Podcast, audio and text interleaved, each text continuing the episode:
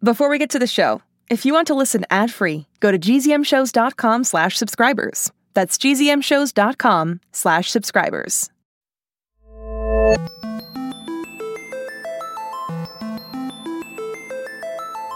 Hi, and welcome to the Alien Adventures of Finn Caspian. My, name is Bebop. Hey, Jonathan. Can I do this, Bebop? I thought I would do it this time since it's been a little while. You know, it's. Can we do it at the same time? Uh, I guess so. All right, cool. One. Hi, and two- welcome to the Alien Adventures of Finn Caspian. My name is Bebop Robomogo Wanatron. That's right. Welcome to the Alien Adventures of Finn Caspian. My name is Jonathan Messenger. With me, as always, is Bebop Robomogo Wanatron. And today we are back with another episode where our listeners get to finish the story. That's right, Jonathan. And today is a special, special, special, special episode because not only are we asking the kids to finish the story that you couldn't write, Okay. we are also doing a giveaway. Oh, yeah, that's right, Bebop. We're collaborating with our good friend Mick Sullivan, host of The Past and the Curious, this amazing history podcast for kids that everybody should be listening to. So stay tuned to the end of the show to hear about our really fun giveaway. Yep. So listen to the story.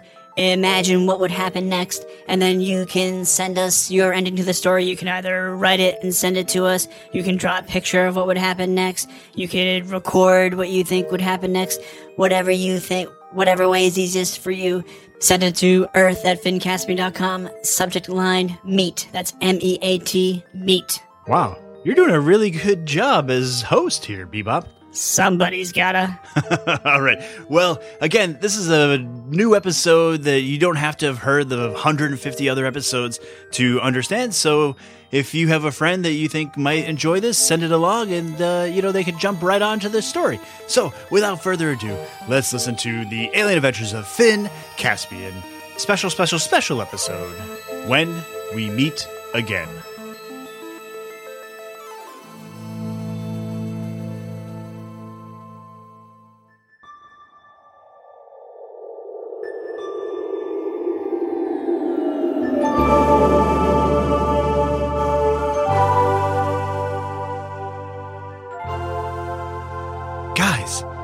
I think we've done it, said Elias. I think we've found the one planet in the rest of the universe where humans could one day live.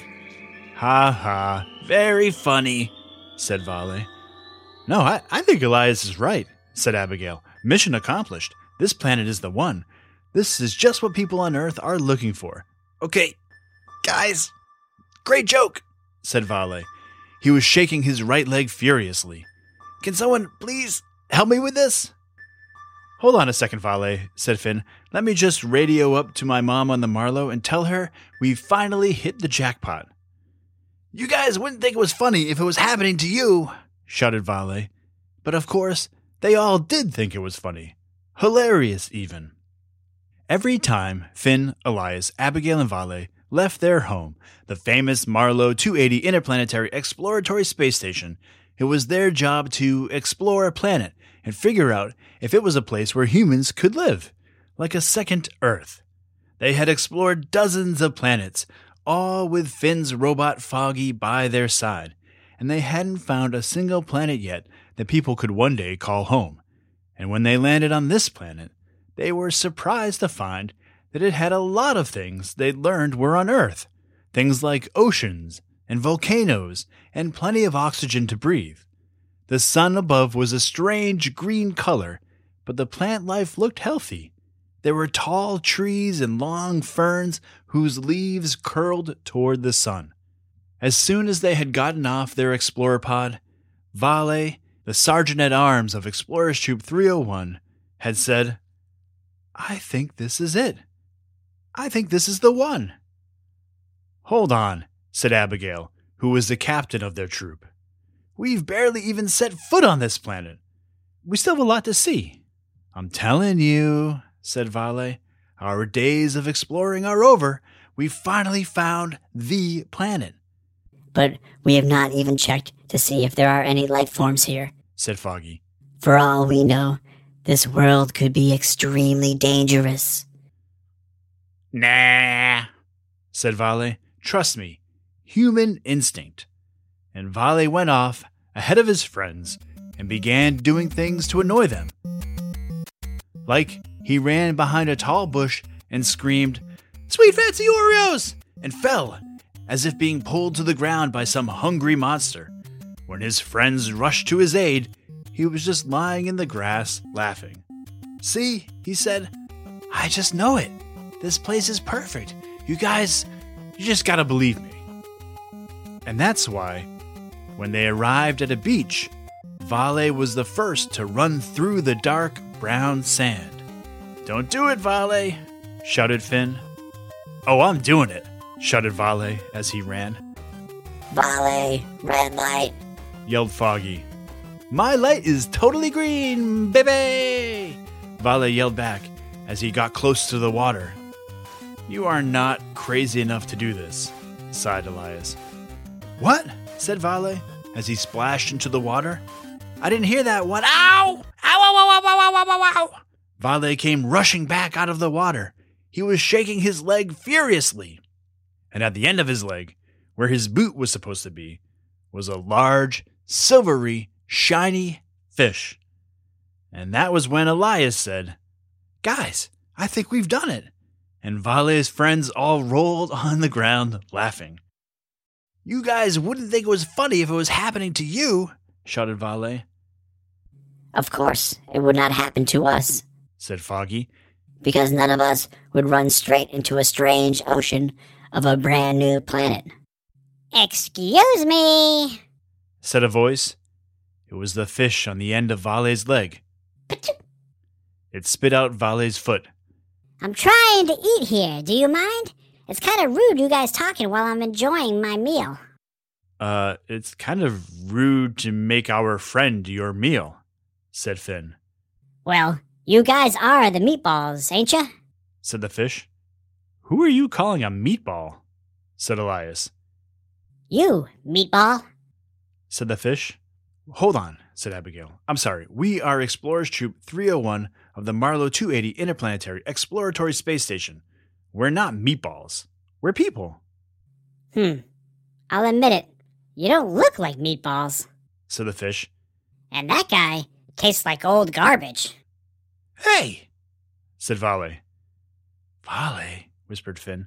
Shh. You don't want to taste good to the man eating fish.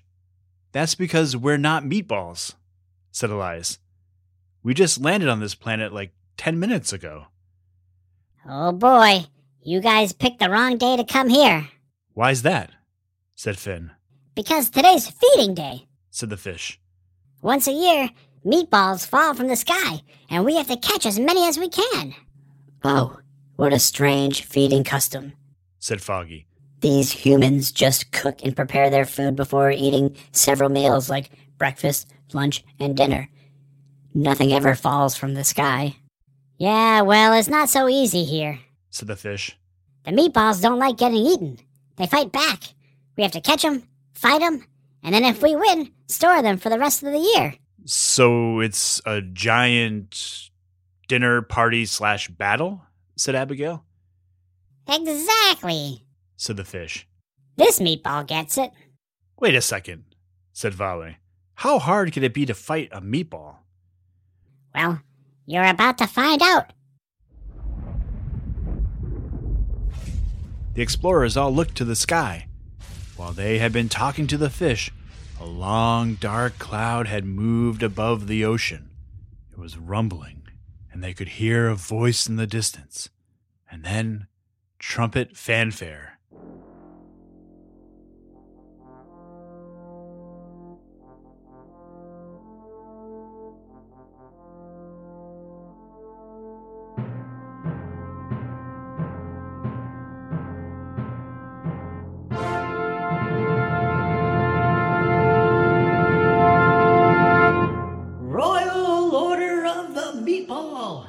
It is time to show these scallywags of the ocean the true meaning of dignity and righteousness.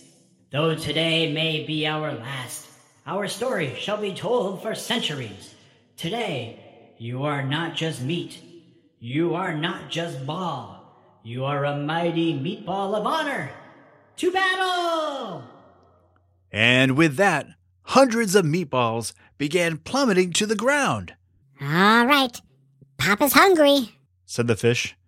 We should probably get going, said Abigail. It might be too late, said Finn. He pointed at the sky. A small meatball was flying directly at them. Ooh, those cheating fish have new recruits. Shouted the meatball. Will their trickery never end? I shall vanquish them. Attack!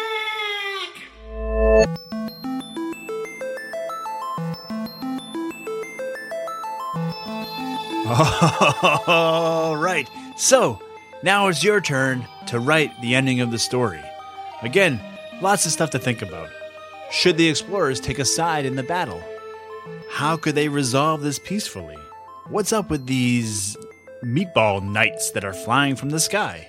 Lots of different ways you could go here, lots of fun you could have. Like I said before, writing can mean whatever you want it to mean. You can record and send it, you can write and send it, you can send pictures, whatever is the most fun for you to get your creativity flowing and help me finish this story. Now, we're also doing a fun thing with Mick at the Past and the Curious where we're giving five copies of his book, The Meat Shower, to listeners of the show. So, if you have an ending for the story, send it in to us. We're going to draw five names from all the kids who send us the endings, and we're going to send them a copy of Mick's book, The Meat Shower. Now, if you've never read this book, it is a fantastic book. It's about a real, real, real life occurrence in which meat began falling from the sky. And to this day, it remains a mystery why meat was falling from the sky. This is a true story. And Mick does a great job telling it. The illustrations are really great. And so all you have to do is write the ending of your story, send it to me, earth at finncaspian.com, subject line meat, M E A T. And then, like I said, we'll randomly draw five names from that list and we will send them a copy of Mick's book. And also, we'll take a few of those endings and we'll make an episode where we hear listener endings like we did last time. It's going to be a lot of fun. So send them in to earth at finncaspian.com. And I hope everybody is having a lot of fun home with their families. I hope everybody is staying safe. And send those stories to me by Monday of next week. So that's Monday, May 11th. And we'll have another episode a week from today on Wednesday, May 13th. Thanks. Bye, everybody. Hi, it's me, Jess. This is a message for all the Six Minutes podcast fans out there. Have you heard? There are new episodes in the Six Minutes feed called the Ivan Dispatch. I won't go into details, but Ivan found something a box containing audio cassettes recorded decades ago, and it looks like they were recorded by Cyrus. If you're a fan and you're not following the show, you may have missed out. Search for Six Minutes and click the follow button so you never miss an episode. And if you haven't heard Six Minutes yet, what are you waiting for? Search for Six Minutes, start a season one, episode one, and enjoy the most downloaded family audio drama in history.